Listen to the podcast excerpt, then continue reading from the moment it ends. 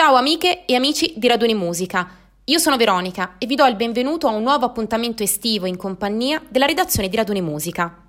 Con il suo tour iniziato lo scorso 13 luglio al Marostical Summer Festival, Ben Harper e il suo nuovo album sono i protagonisti del podcast di oggi. Il musicista ha dichiarato che per scrivere il disco ha dovuto dare fuoco a tutto ciò che aveva imparato.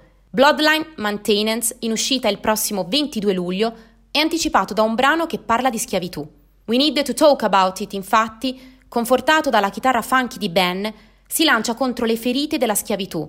Tra cori gospel e tamburi africani, rappresenta il fulcro personale del disco, ispirato dalla perdita di un amico. Il brano è stato interamente prodotto dalla collaborazione tra Ben e il vincitore del Grammy Award, Sheldon Gomberg. Snodo fondamentale in una fiorente scena folk della California meridionale, il Folk Music Center and Museum di Claremont, in California, Fu il luogo dove Harper da bambino imparò a suonare la chitarra, tenendo il suo primo concerto ufficiale all'età di 12 anni. Bloodline Maintenance è stato prodotto a distanza di due anni dal precedente disco Winter is for Lovers ed è il diciassettesimo album in studio di Benjamin Chase Harper. Il suono che ne viene fuori è descritto dallo stesso artista come una specie di mix tra Robert Johnson e Jimi Hendrix. L'album, prodotto da Chrysalis Records, consta di 11 brani che mixano suavemente soul, blues e funk, simile a un'avventura o un viaggio in posti in cui non siamo mai stati prima.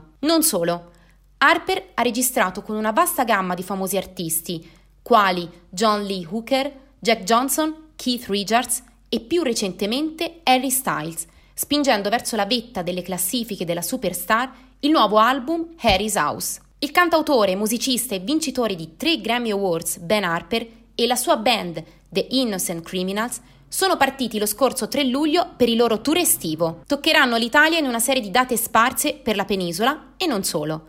Non mancheranno appuntamenti live negli Stati Uniti insieme a Jack Johnson e a ben 15 date di supporto al suo recente collaboratore Harry Styles al Kia Forum di Los Angeles. Beh, non vi rimane che aspettare con trepidazione il 22 luglio e seguire i nostri aggiornamenti sui nostri social.